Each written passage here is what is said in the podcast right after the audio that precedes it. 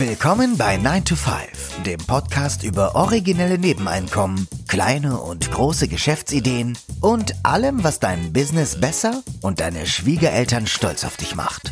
Es ist nie zu spät für einen Plan B. Hier sind deine beiden Gastgeber, Ruben Alvarez und Christian Schmid. Hallo und willkommen zu einer neuen Episode des 9 to 5 Podcasts. Am Mikrofon der Ruben und mir gegenüber wie immer der Christian. Hallo.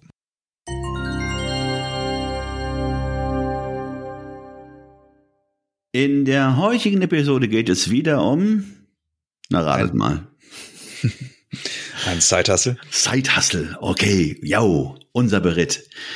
Äh, bei dieser Idee geht's äh, oder vielmehr, ähm, äh, die landen wir einfach nur Cost Cutting Consultant, die Triple Cs. C, C, C, Cost Cutting Consultant, ja. Ähm, ja, traurig, aber wahr, sie werden ja nicht nur in der gewerblichen Welt gebraucht, sondern äh, ich glaube mittlerweile auch in der äh, bei Menschen so wie du und äh, ich, ähm, die ihre Kosten nicht im Griff haben. Was nicht jetzt auf uns zutrifft, aber äh, zumindest, äh, ne, also die ihre Kosten nicht im Buch Griff haben. Äh, und äh, ich glaube glaub tatsächlich, dass, dass Optimierungsbedarf bei jedem da ist. Das stimmt, das richtig. Ich mal fast. Richtig. Ich habe, ich nehme mal schon seit, seit, seit Zeiten schon vor, ein Haushaltsbuch zu führen. Hm. Und ich muss gestehen, nein, das tue ich nicht, weil ich meine, oh, die, die paar Ausgaben, die ich habe, die kann ich mir merken. Ja. Weit gefehlt. Ähm, also ich glaube, äh, hast, führst du ein Haushaltsbuch? Nee, habe ich auch noch, habe ich auch noch ein Budget, äh, Budget ne? ich kenne das aus dem Englischen, aus der Personal Finance Welt, Budget sagen die immer, genau, stimmt, in Deutschen wäre es ein Haushaltsbuch, nee, habe ich noch nie gemacht. Ja. Würde ich, glaube ich, auch nicht machen wollen, aber kann ja auch nicht genau sagen, warum. Ich glaube, wäre mir einfach zu lästig. Also letzten Endes ist es, ist es ja so ein bisschen wie die Einkommensteuererklärung, die man macht. Nicht? Also es macht ja kein Mensch gerne. Und wenn das gemacht hat, dann ärgert es sich, weil es relativ schnell ging, in den meisten mhm. Fällen und er dann, solange dieser ja, Belastung schwanger gegangen ist, ähm, so wird es wahrscheinlich auch mit dem Haushaltsbuch sein.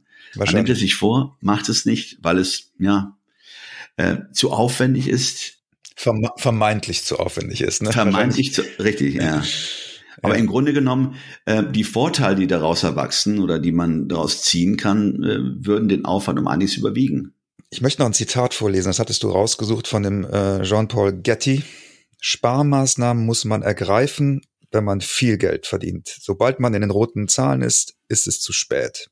Finde ich ganz gut, weil das so im Gegensatz zu dem, sage ich mal, handelsüblichen Glaubenssätzen ist. Ne? Also ich glaube, der läufigen Meinung. Der geläufigen, der läufigen Meinung, der geläufigen Meinung. Ja, ich glaube, die meisten fangen an zu sparen, wenn's eher, wenn die Mittel knapp werden in Krisenzeiten und nicht dann, nicht dann, wenn es gut läuft. Ne?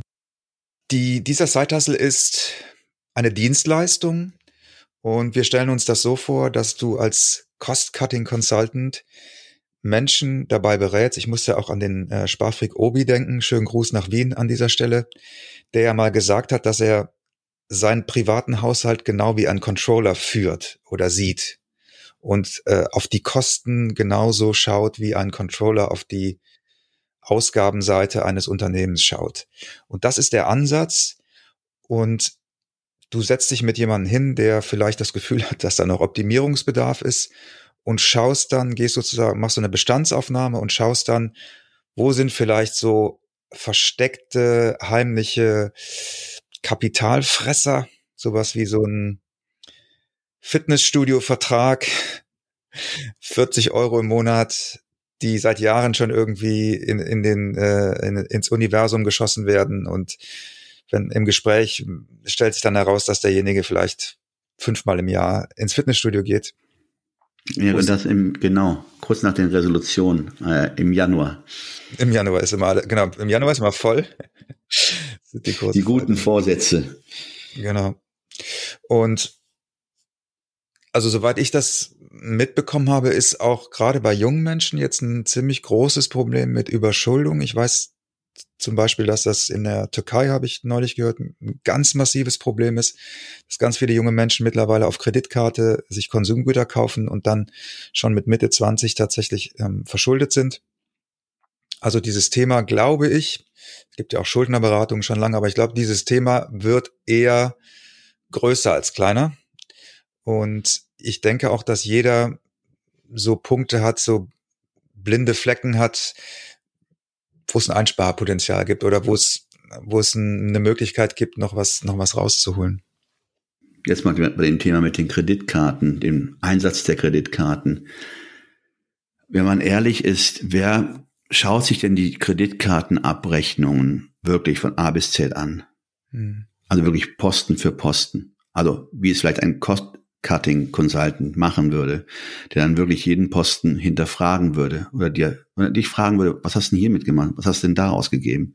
Mhm. Der vielleicht auch mal, ich sagen, dich sensibilisiert, dass eine Kreditkarte kein Geld verschenkt oder ein Kreditkartenbetreiber natürlich kein Geld verschenkt. Ja, ähm, dass am Ende des Tages ja diese äh, diese Kreditkarten abgerechnet werden müssen. Das Geld kommt ja irgendwo her, an, an, von einem Konto natürlich, nicht? Also die, da gibt es einen festen Tag, dann werden die Kosten abgerechnet. Und wenn du natürlich nicht weißt, was du denn so im Monat ausgibst, weil, weil man wirklich, wie schnell ist so eine Kreditkarte gezückt? Ja. Und wie schnell ist da mal was bezahlt? Ob du jetzt Geld hast oder kein Geld hast, ob du dich noch weiter äh, in der Spirale abwärts bewegst, solange du die Kreditkarte einsetzen kannst, wirst du Geld ausgeben. Und die große Kunst ist da, die Übersicht zu behalten. Das bei werden wenigsten, glaube ich. Mhm. Ich glaube auch tatsächlich, dass jetzt durch dieses kontaktlose Zahlen, das ja jetzt nochmal gepusht worden ist, dass, ich habe das auch von Leuten gehört, dass die gesagt haben, die haben mit so viel mit Karte bezahlt, dass sie komplett den Überblick verloren haben. Und dieses mit Cash zahlen ist tatsächlich eine andere, es ist haptisch natürlich, aber es ist tatsächlich, glaube ich, auch psychologisch ein anderer Vorgang. Und ich glaube, dass, dass das wirklich auch hilft, sein Geld besser unter Kontrolle zu haben. Ne? Also so ein Portemonnaie, das sich leert, ist ein anderer, für den Kopf ein anderer Prozess als eine Kreditkarte, die immer gleich aussieht, mhm, richtig. Die, die immer irgendwie da ist und die auch nicht unterscheidet, ob irgendwas 18 Euro oder 180 Euro kostet. Ja.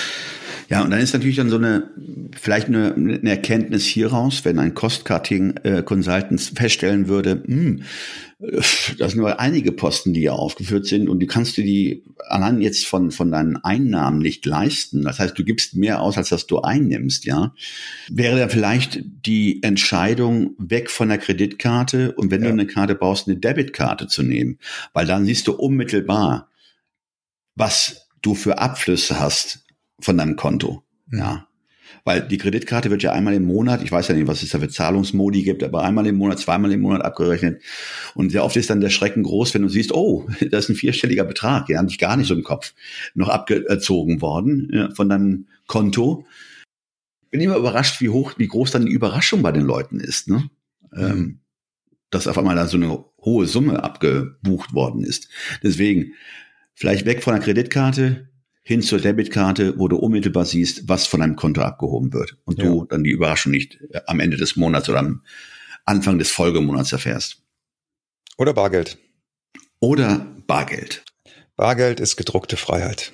Wir hatten gerade mal die Pandemie und äh, bargeldloses Zahlen. Äh, mir ist es echt oft vorgekommen, dass ich überhaupt kein Bargeld in der Tasche hatte. Weil ich, ja, also du bist auch nicht zur Bank gegangen, hast Geld, hast kein Geld abgehoben, wofür? Weil brauchtest du auch nicht. Die Kneipen hatten zu, Trinkgeld musstest du nicht zahlen, äh, Geschäfte hatten auch zu. Also vieles hattest du online bestellt. Und ähm, deswegen, also Bargeld war für mich in der Tat Mangelware.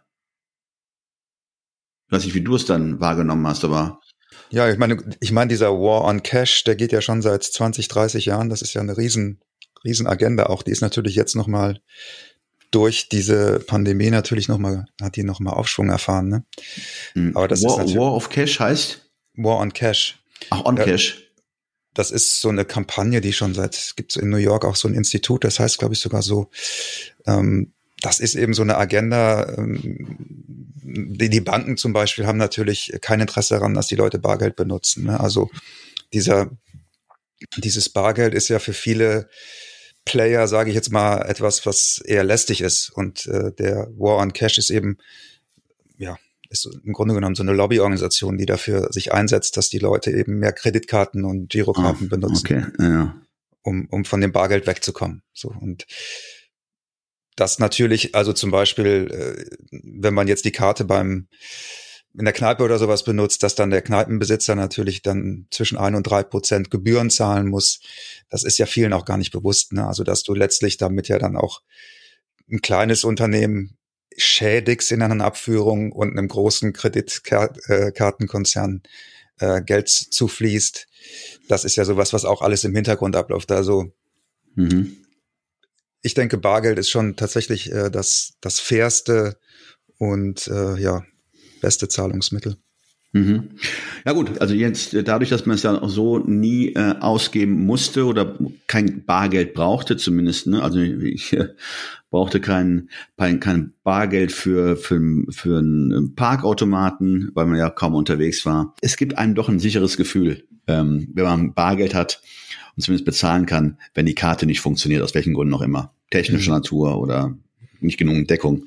Aber immer schön Geld in der Hosentasche zu haben. Aber nochmal zurück zum Cost, Cost-Cutting Consultant. Der Cost-Cutting Consulting äh, ist ja nicht nur jemand, der äh, äh, Abflüsse ähm, erkennt und ähm, vielleicht äh, dir beim Sparen hilft, indem er dir mal den Spiegel vorhält, sondern er könnte dir auch ähm, dabei helfen, ja, so in, in Richtung, wir hatten das mal KonMari, ähm, mal ein bisschen Ordnung zu schaffen. Ähm, mhm. man, jeder weiß es, man legt ja die Rechnung immer so lieblos irgendwo hin, ne, lässt sie wahrscheinlich noch im Umschlag und da baut sich dann im Laufe der Zeit ein Stapel auf, und ja, man nimmt sich auch nicht die Zeit, diese dann ja aufzuräumen, zu ordnen und abzulegen. Ja, das wäre auch vielleicht eine Sache, die ein Cost-Cutting-Controller auch machen könnte. Richtig. Ich habe gerade gedacht, während du das gesagt hast und dann auch KonMari auch auf so einer philosophischen Ebene vielleicht nochmal zu hinterfragen, wie die Frugalisten das ja auch machen, wenn man sich die Ausgaben dann anguckt, wenn man diese Bestandsaufnahme macht, zu sagen, sind das diese oder jener Posten? Ist das etwas, was dir wirklich was bringt? Also äh, fühlst du dich danach besser? Ist das, ist das etwas, was dir im Leben etwas Positives zuführt oder ist es eigentlich nur irgendwie eine Gewohnheit oder eine Angewohnheit, die irgendwie so nebenher läuft und sich aus dieser Ebene die Sachen mal anzugucken und dann zu überlegen, ja, ja, gut, also bestimmte Dinge brauche ich eigentlich auch gar nicht mehr. Da muss ich da auch nichts mehr abheften.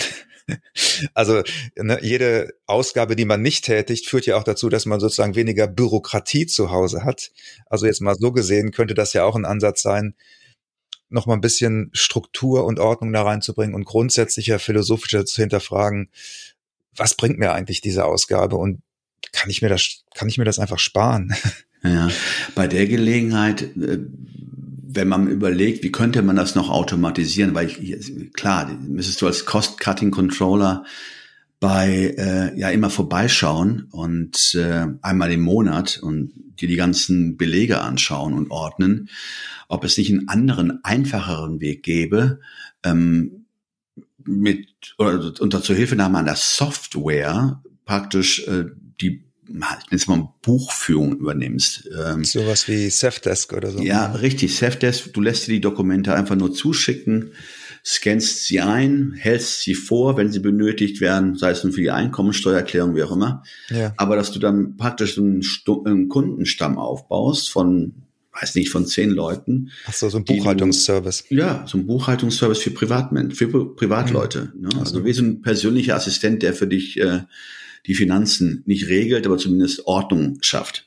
Ah, okay, das ist eine gute Idee, eine gute Ergänzung, um, um so eine ja. Art Abo daraus ja. zu machen und nicht ja. nur so ein einmaliges Ding. Ja.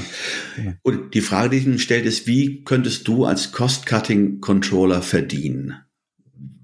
Was wäre da, was für ein also Bezahlmodell ich, wäre da möglich? Ja, genau. Also wir hatten das ja schon mal durchgesprochen. Also ich denke, so für die Erstberatung ist eine klassische Consulting-Leistung, Beratungsleistung nimmt man dann halt ein Honorar. Mhm. Du könntest natürlich auch so ein, fände ich auch ganz attraktiv und ganz cool irgendwie, so ein Provisionsmodell machen, ja. Also zu sagen, für jede 100 Euro, die ich dir einspare, bekomme ich 20 Euro oder sowas, mhm. ja. Mhm. Ist ein bisschen mehr Risiko für den Cost-Cutting Consultant, aber ist natürlich irgendwie auch interessant, ne? Ähm, weiß ich nicht, kann man, kann man sich wahrscheinlich verschiedene Modelle überlegen Und ja. Ja, ich überlege immer so bei, bei Privatleuten, wie hoch das Volumen da ist, also das Einsparpotenzial.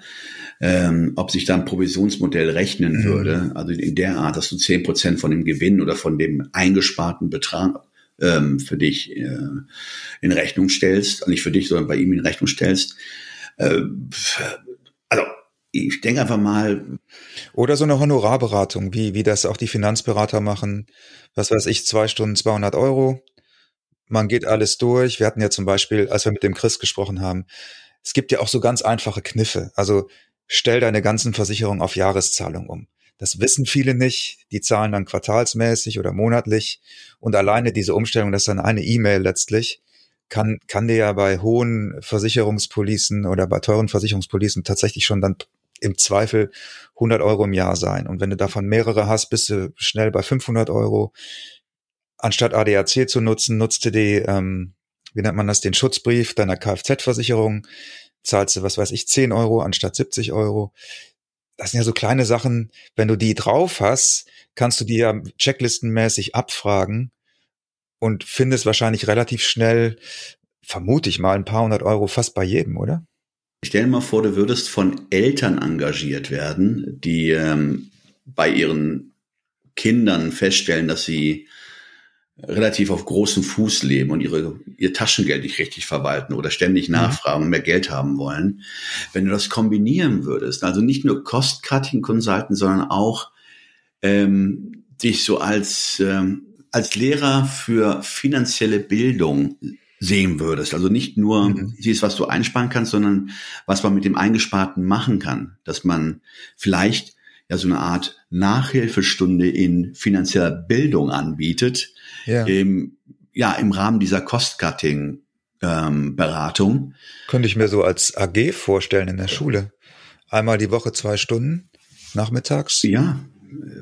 Genau. Und, genau. Und dann, und dann, und dann das Eingesparte sozusagen, das Kapital nutzen, um dann die ersten Investments zu machen. Zum Beispiel. Aber ich glaube einfach mal, weil das geht ja Hand in Hand. Ich meine, äh, du kannst ja nur das äh, investieren, was du irgendwo einsparst oder, oder übrig hast. Ja. ja.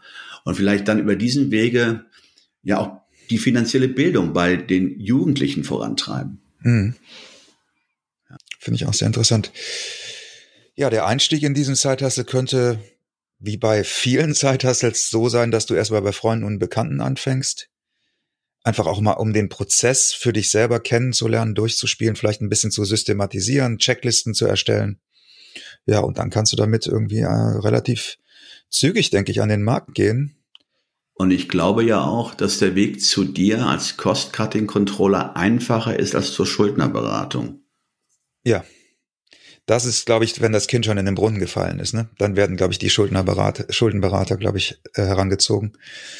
Ja. Ja, das war unsere Side-Hustle-Idee für heute. Mhm. Wir danken euch fürs Zuhören und eure, eure Loyalität. Vielen Dank auch an alle, die unsere Beiträge kommentieren auf 9to5.de. Da freuen wir uns immer sehr, wenn wir da Post von euch bekommen oder auch auf Instagram oder Facebook. Und jede gute Bewertung auf den Podcast-Plattformen eurer Wahl sind highly welcome. Ja. Dann bis nächste Woche. Ciao, ciao. Ciao, ciao. ciao.